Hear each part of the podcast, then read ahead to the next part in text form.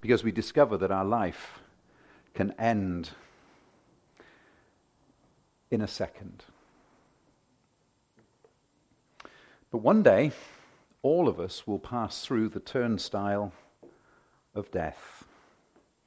Now, I don't know if you know what a turnstile is. We have them when we go into football matches in England, otherwise known as soccer games. And as you walk into it, these bars go click, click, click. And if you stop in the middle to try and go backwards, there is no way you can do it because the bar is stuck. In fact, we have these turnstile gates in England where you walk in, and as you go through, you hear it clicking, click, click, click, click, click, click, click. And I've often thought to myself, you know, that's what we see and hear in our lives, isn't it? That we're continuously marching on, some of us very brazenly. Some of us without a concern for other people, some of us without a concern for the world, some of us without a concern for ourselves. In fact, when it comes to our eternity, not a thought because we're so taken up with our life and all that's going on and everything that has become precious to us. Matthew 16:26 says, "For what profit is it a man to a man if he gains the whole world and loses his own soul? Or what will a man give in exchange for his soul?" So changing tack slightly, what would you say was your most valuable possession if we were to ask you, I mean, if anyone really wants to shout out and tell me, you're very welcome to, but I suspect the embarrassment level could be too strong because you know where this conversation is going this evening, don't we? But what would it be? Uh, perhaps it would be something of um, a very personal nature, maybe something that somebody you love very much has given to you and you treasure it. Perhaps a, if you're a girl, a piece of jewelry that has been given to you and it means a lot to you. So perhaps something of great sentimental value you would describe as the most important, the most precious possession that you have. Or perhaps it's something of great financial value. You've got uh, tucked away a little safe somewhere, and in that safe you've got a load of gold coins, and you're very pleased that you've got those gold coins and you keep them safe, and occasionally you just go in and count them just to make sure that they're all there and that none have gone missing since you last. I've discovered my kids have worked out the combination to the safe, so I have to think of trying to change it, but the, the, my ability to, to, to, to consider how to do that is being stretched. So maybe it's something of a material nature, something that you see as being valuable, something that other people think is valuable. And to you, it's something that has become very, very precious to you indeed. So perhaps sentimental, perhaps great financial value. Maybe it's something of a social significance. Or perhaps it is something absolutely, and this is the saddest thing of all about our society today, it's something utterly trivial. It's something of no value in any description whatsoever. And sometimes, perhaps if you ever take the moment, you think to yourself, wow, that is trivial. But it is absolutely trivial. But however much a treasured belonging may be worth, there is something that you and I have which is so much more valuable. What is it? You can shout out now if you want to. Sorry? Yes, our eternity. But what is it that we have within us, part of us? What is it? Our soul. Absolutely. Our soul is of tremendous importance, it's of greatest value to us. And yet, so often we don't pay any attention to it. We just carry on living day in, day out, no change. You notice that we live in a time when people seem to pay more attention to utter trivia than they do to the most important issues of their life, to their soul. And on the note of trivia, has, everyone played Trivial Pursuit? We all know what that game is. Did you know it was invented in Canada by two uh, bored journalists, I think, in 1982?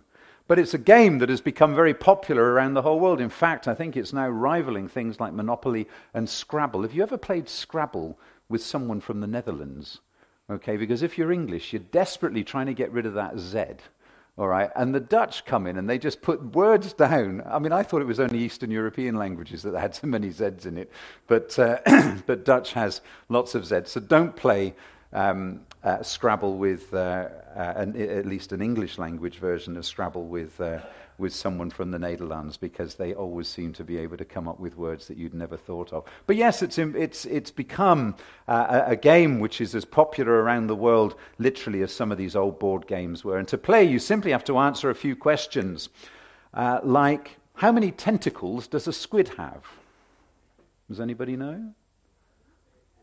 Eight legs and how many tentacles? Two. Okay? So I Googled it just before I came, so it's on Google, so it must be true. Or another question is what was the name of Sir Isaac Newton's dog? okay, so you wouldn't get very far in Trivial Pursuit, would you? Any ideas? Who's Googling it right now? Hands up. Diamond, apparently. That was what his dog was called, Diamond. And the dog hit a candle over and burnt a load of his, his, his research papers, and he was very upset with the dog at one point. But these are the sort of trivial questions that you get in Trivial Pursuit. Okay, they're not earth shattering questions, but you can win the game if you can know the answers or if you know the answers. And some of us seem to treat life like a game of Trivial Pursuit. We seem caught up in meaningless questions unimportant questions, unimportant questions about life, and in particular, our life, and in particular, our relationship with God, and in particular, our eternity. Do we believe it? It seems to be that more and more people are content with the trivial rather than the things of great value. The games we play reflect the way we live. And the age in which we live is characterized as having wrong values. People seek to live on substitutes instead of depending on God who gives us life. And that's the story that Jesus was speaking about when he told the parable of the rich fool. And this parable says it all. There are many of us that can relate to this parable. We've lived our lives perhaps for many years. Maybe you're here this evening and this is how you live your life. And as Rachel read those scriptures, you're suddenly thinking to yourself, now I'm in trouble. Because everything that I've just heard applies to me. I didn't know that story was in the Bible. I never knew it. I've never heard it before. And then suddenly, all these things click into place, and you're saying to yourself, actually, that's me. That's exactly how I view things. So, the central character of the parable is the man who had everything. He had it all. He had all that money could buy. Now, as I've said before, and we understand this very clearly from Scripture, there is nothing wrong with wealth. There is nothing wrong with money. It's the love of money that's the problem. It's the love of money that is the root of all evil.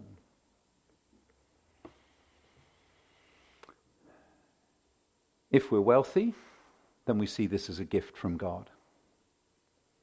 And what a responsibility it is to be able to deal with the wealth that we have. Very simply, money can buy you a bed, but it can't buy you sleep however hard you try. Some people stay up all night thinking to themselves, I wish I could get to sleep.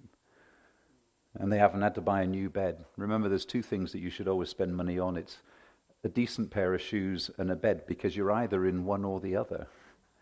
So make sure that those are the two areas that you're prepared to, uh, to put some, uh, some money into if you're going to. But money can't buy you sleep. It can buy you the best bed in the world, but it won't buy you sleep. Money can buy you books, but it can't buy you brains.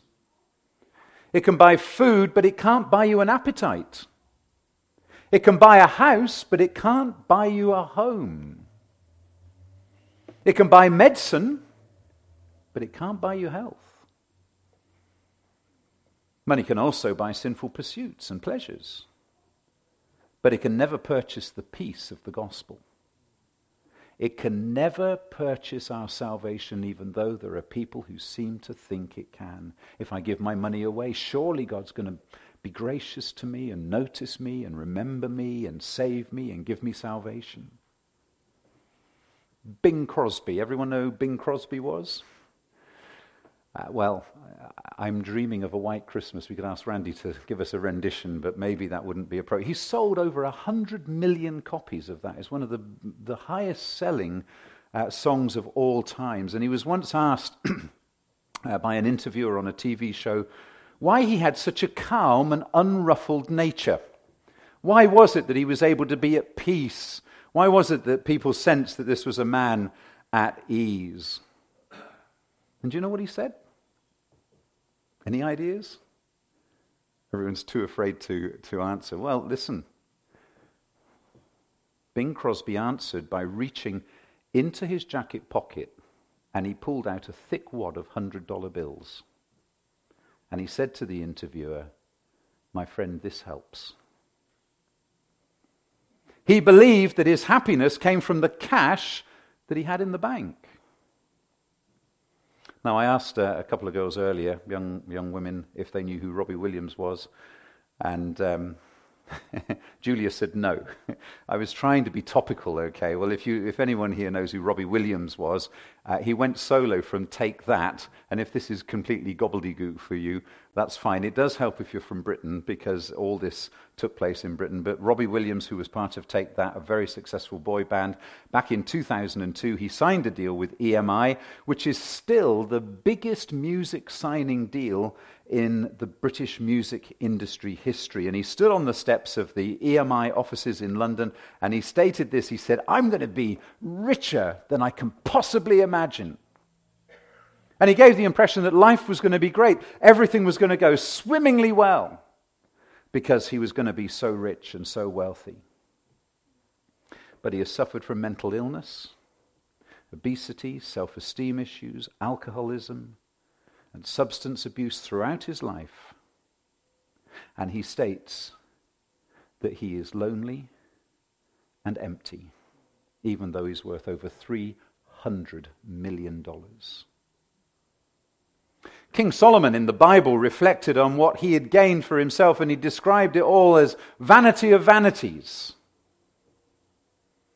And the same thing was true of the rich fool in the scripture that we have just had read to us in this parable. He had plenty of everything except peace. Yet, despite all his possessions, this man had a massive problem.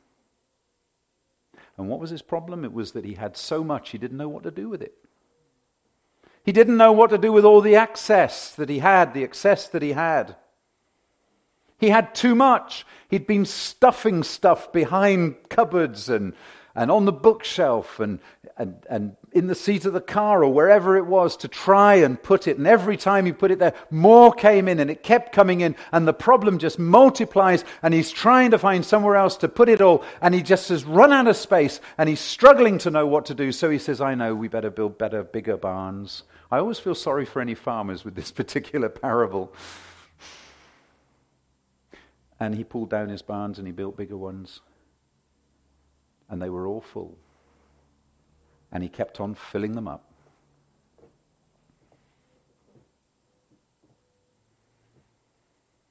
He had too much. What am I going to do with it all? He asks himself. Perhaps he thought about giving the excess away. But that didn't sound like a good idea to him. It didn't sound like what he wanted to do. So he gave no thought to the widows and to the orphans and to the people in need, those that were lying on the street, the ones that he walked past, because he was completely self satisfied and self indulgent. What does the Bible say? Proverbs 30, verse 8 Give me neither poverty nor riches. Paul wrote in 1 Timothy 6 and verse 8 that we should be content, having food and clothing. You know, in reality, anything more than that becomes a burden. You might not think it, but it does. Wealth and worry are forever welded together. If you haven't got it, you can't worry about it, can you? Notice how the rich man's problems were actually hidden. Verse 17 says, And he thought within himself. But whilst his problem was initially hidden, he revealed his plan. He would pull down barns and he would build bigger barns so that he could eat, drink, and be merry. And of course, people would have seen what was going on. They recognized what was happening. You see, his idea, very simply, was to hoard his wealth. To hoard the very thing that was causing him the problem. In fact, in his selfishness, and it's shown very clearly, and Rachel referred to it six times here in this passage, he uses the word I. And he also refers to my barns, and to my crops, and to my goods, and to my soul. Now, the last my, my soul, really shows his folly and his foolishness, doesn't it? He was a farmer, so there was absolutely no doubt that God had provided him with his wealth. The seeds grew, and they produced a good yield. God had given him everything, but he had forgotten the giver of all good gifts. If it were not for God, he could never have had the crops, nor the goods, nor a soul. And all the man's thinking and planning was based on the false assumption, and it's the one that we struggle with as well. It was based on the false assumption that time was on his side. We all do this. We're all immortal. Particularly, I've said this before so many times, particularly young men. You know, they bought their first motorbike or whatever it is, first car, and they're immortal. Never going to have an accident. Not going to face that. We've all the time in the world. Some of us are young teenagers, 20s, early 20s, 30s, 40s, and we don't spend a moment thinking about the date that we don't know. He lived his life as though he would live forever. Is Dennis here this evening? I can't see him. But anyway, Dennis and I were talking uh, at the Bible, at the, the um, the Bible Club for the children, we were talking together and we just found ourselves agreeing that time goes by so terribly quickly. And before you realize it, life's nearly over. You remember back to the days when you were at school, when you were a child, when you had no problems, no worries, no difficulties. And it just goes by so quickly. It seems only a moment that we were kids and life was free and easy. We live on substitutes. We're always coming up with another plan to be happy and to take away the pressure that life puts us under. And at the same time, we ignore the only one who really matters Jesus.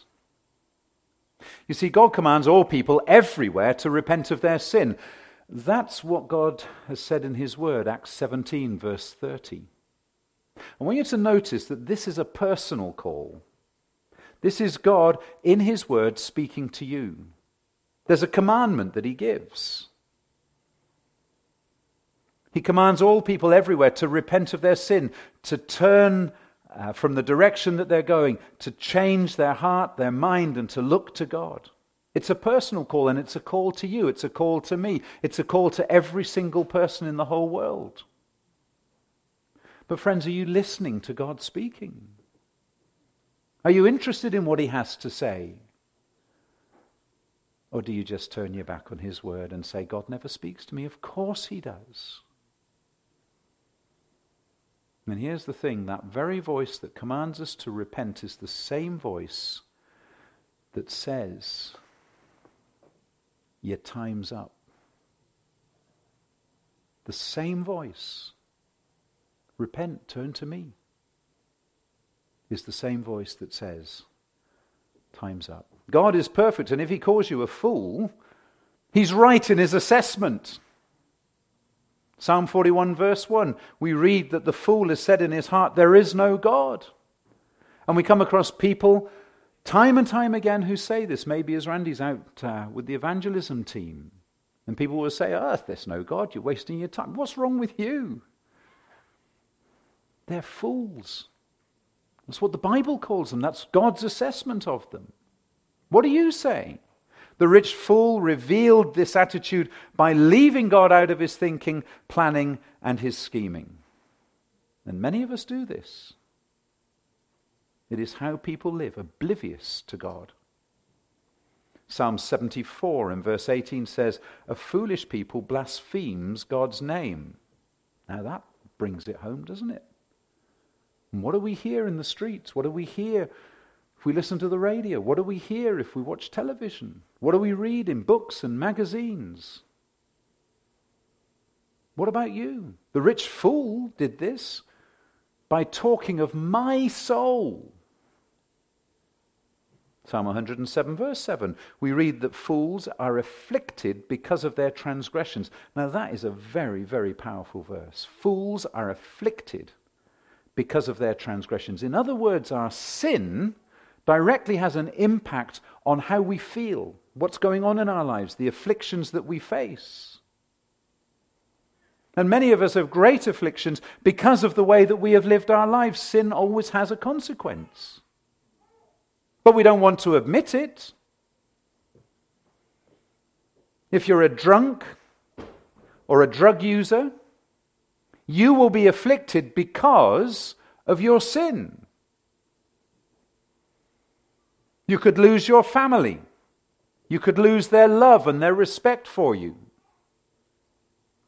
You could lose your health, or worse, you could lose your life as you open yourself to the risk of overdoses or HIV or a whole range of other viruses and infections that are associated with certain lifestyles. You will lose your wealth as you're no longer able to work and hold down a job and spend every penny you have funding the habit, the sinful habit that you've allowed to come into your life. You'll break the law. You will steal to keep the habit that you have developed going because sin has consequences. Proverbs 1 7 says that the fool despises wisdom. And so often that is speaking just so clearly to us. Proverbs 18 verse 7 that the fool is destruction in his mouth and Proverbs 21:20 that the fool spends foolishly true treasure. It's entrusted to us and we fritter it away. And the rich fool in this parable is guilty on all accounts. You see, God not only knows the date of our birth, but He also knows the date of our death. And there is coming a day when the doctor will put down his stethoscope for the last time, the pastor will preach his last sermon, the builder will pack away his tools forever and the farmer will plough his field for the final time. And for all of us, that day is coming closer and closer and closer, and is probably sooner than all of us think. Friends, time stands still for no one. And whilst it's a shock, the no one includes you. Ephesians 5 also reminds Christians to walk circumspectly, not as fools, but as wise, redeeming the time because the days are evil. And those days are more evil now than they have ever been. And we have to redeem the time. Once a man heard a sermon in which all the listeners were challenged to ensure that each relationship was right. Each relationship was right in their lives, that apologies were owed to none. And it might be as I say that right now, some of you are thinking, I've got some apologizing to do. I've got to repair some relationships. The man was so moved that he went home and he wrote a letter of apology to his mother, whom he had wronged many, many times. And 10 days later, he got the message to say, Your mother has been taken seriously ill. She's in hospital. He rushes halfway across the country, a couple of hundred miles or whatever. And when he gets to the hospital, she's in a coma. She never recovers.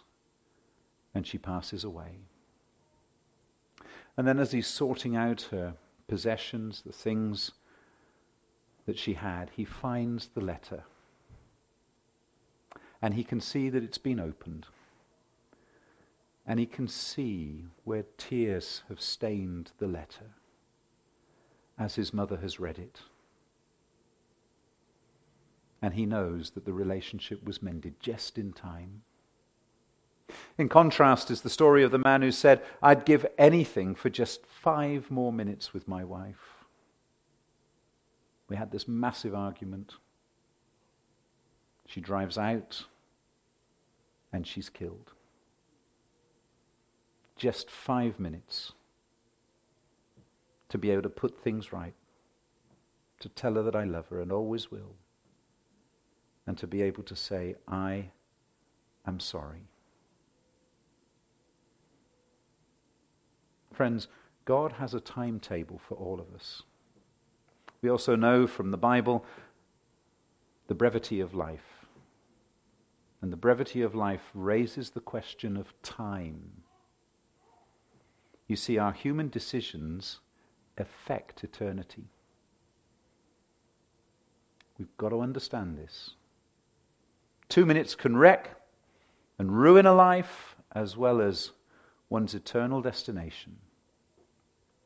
A great Baptist uh, pastor in England once said, A person is not truly ready to live unless at all times he is ready to die.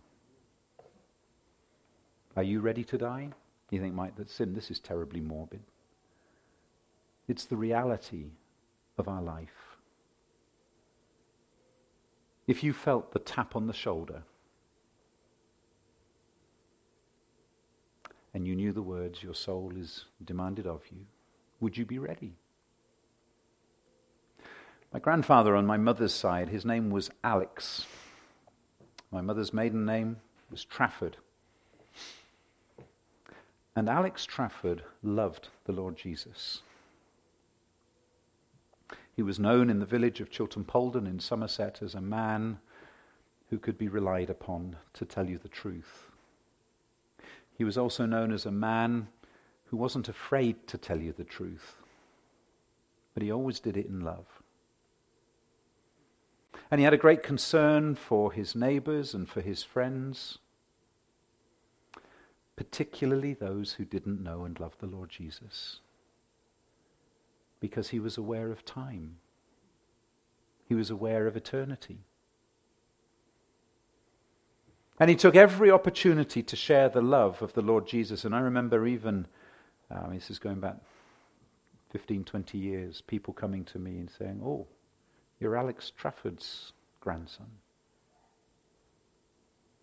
And they would tell me about his love for them. And they would say he wouldn't let it go because he loved them. My grandfather had also said, and you might think this a strange thing, but he'd also said that when it came for the time for him to go home to be with his Lord, he'd like it to take place in his favorite place, which was his little country gospel hall in Edington, in Somerset, in England. And sure enough, after the breaking of bread service, in which he had stood to pray, he sat down and he bowed his head. And he went home to be with Jesus. The rich fool had made no preparation to meet his God. And this brings us to our closing question Are you ready for God's personal summons for you? Because it will come. Are you ready for that tap on the shoulder? and the words, Your soul is demanded of you. Just like anywhere in the world, small villages are great when it comes to news. News travels very fast in small villages, doesn't it? Even in Norwich, you can't do anything before. Uh, you can't say anything from this pulpit, actually, without the rest of the, the community knowing about it. And uh, news spreads fast.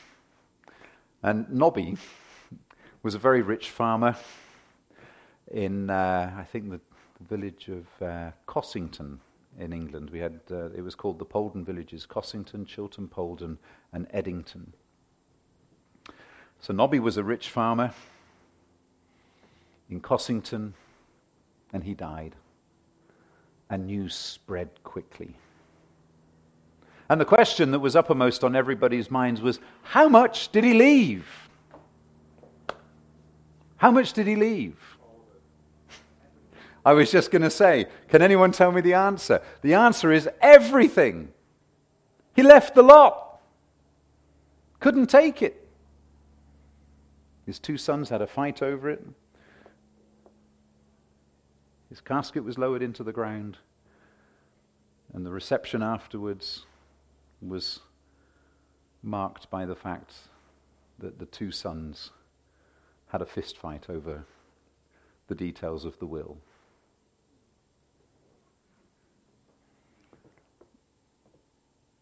Nobby lost the lot. Everything. And the rich fool in this parable also lost everything. But he also paid a terrible price for his foolishness because it cost him his soul. And he did not realize that the risk of eternal loss is too great to gamble with. So, friends, I ask you this evening where are you spending eternity? Do you know? You say, Well, I've never thought about it. Then this evening I say to you, think about it. Start to understand. Perhaps you just hope that all is going to be okay. You know, I think that's the category most people fall into. I, am sure it'll all be okay on the day. You know, pretty good chap. Tried pretty hard. Well, I've got news for you. It won't be okay on the day unless you've come to faith in Jesus Christ and placed your hope and your trust in Him and repented of your sin and turned to Him. And that you know Him as your Saviour in your heart, you've been given the assurance that you now belong to Jesus and that Jesus belongs to you. If you knew that the Airbus 320 to Amsterdam was going to crash, you'd be a fool to get on board, wouldn't you? Can you imagine sat there with your seatbelt fastened? clinging on for dear life's sake. And so it is folly, it's foolishness to go through life without making preparations to ensure that all will be well at your final destination. Our Lord Jesus Christ had an hour of death as well. In fact, he was born as a man so that he could die. Have you ever considered that before? Voluntarily, he went to the cross to take on himself all the foolishness and all the rebellion of which we, human beings, are guilty. He died carrying the load of the world's sin on himself. The sting of death is sin. But the sinless Jesus Christ allowed himself to be fatally stung by the wrong of us all. What's the supreme act of foolishness that we commit today? It is to spend our days on earth rejecting God. The greatest act of wisdom is to get right with God, the God who made us, and before who we will all ultimately stand on final judgment. And so this evening, I implore you, I encourage you, I plead with you. Ask Jesus Christ right now. Obey his commandment to repent. Call to him to be your Lord and your Saviour in life and through death to all eternity. This is God's word. He calls us. And He's calling you right now. And He says, I love you. And I want you for all eternity. Let's pray. And so, our gracious Heavenly Father, as we sit here and the seconds tick by, every second is a second that we're closer to that time when we will, all of us will meet you. Each and every one here will meet with you, but it will be in judgment.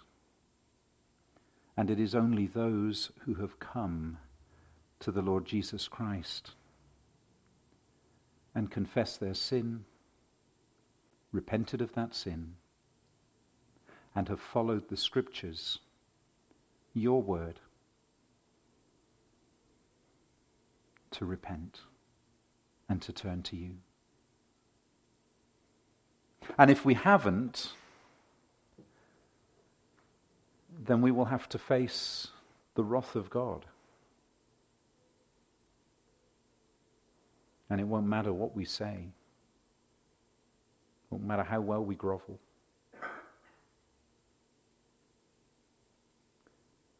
But we will not have the Lord Jesus Christ as our advocate to stand on our behalf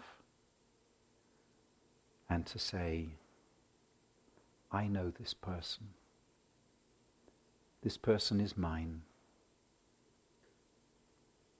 And so, Lord, I pray that if there is anybody here this evening, that right now, in the quietness of these few moments, that they would call out to you and say, Lord Jesus, I'm not going to waste a single second more. Please, come into my heart and into my life. Change me. Make me be the person that you want to be. Take away the pain, the longing, the emptiness, the loneliness, the fear, the triviality on which my life is based. And bring me into your kingdom. Save me. We pray in Jesus' name. Amen.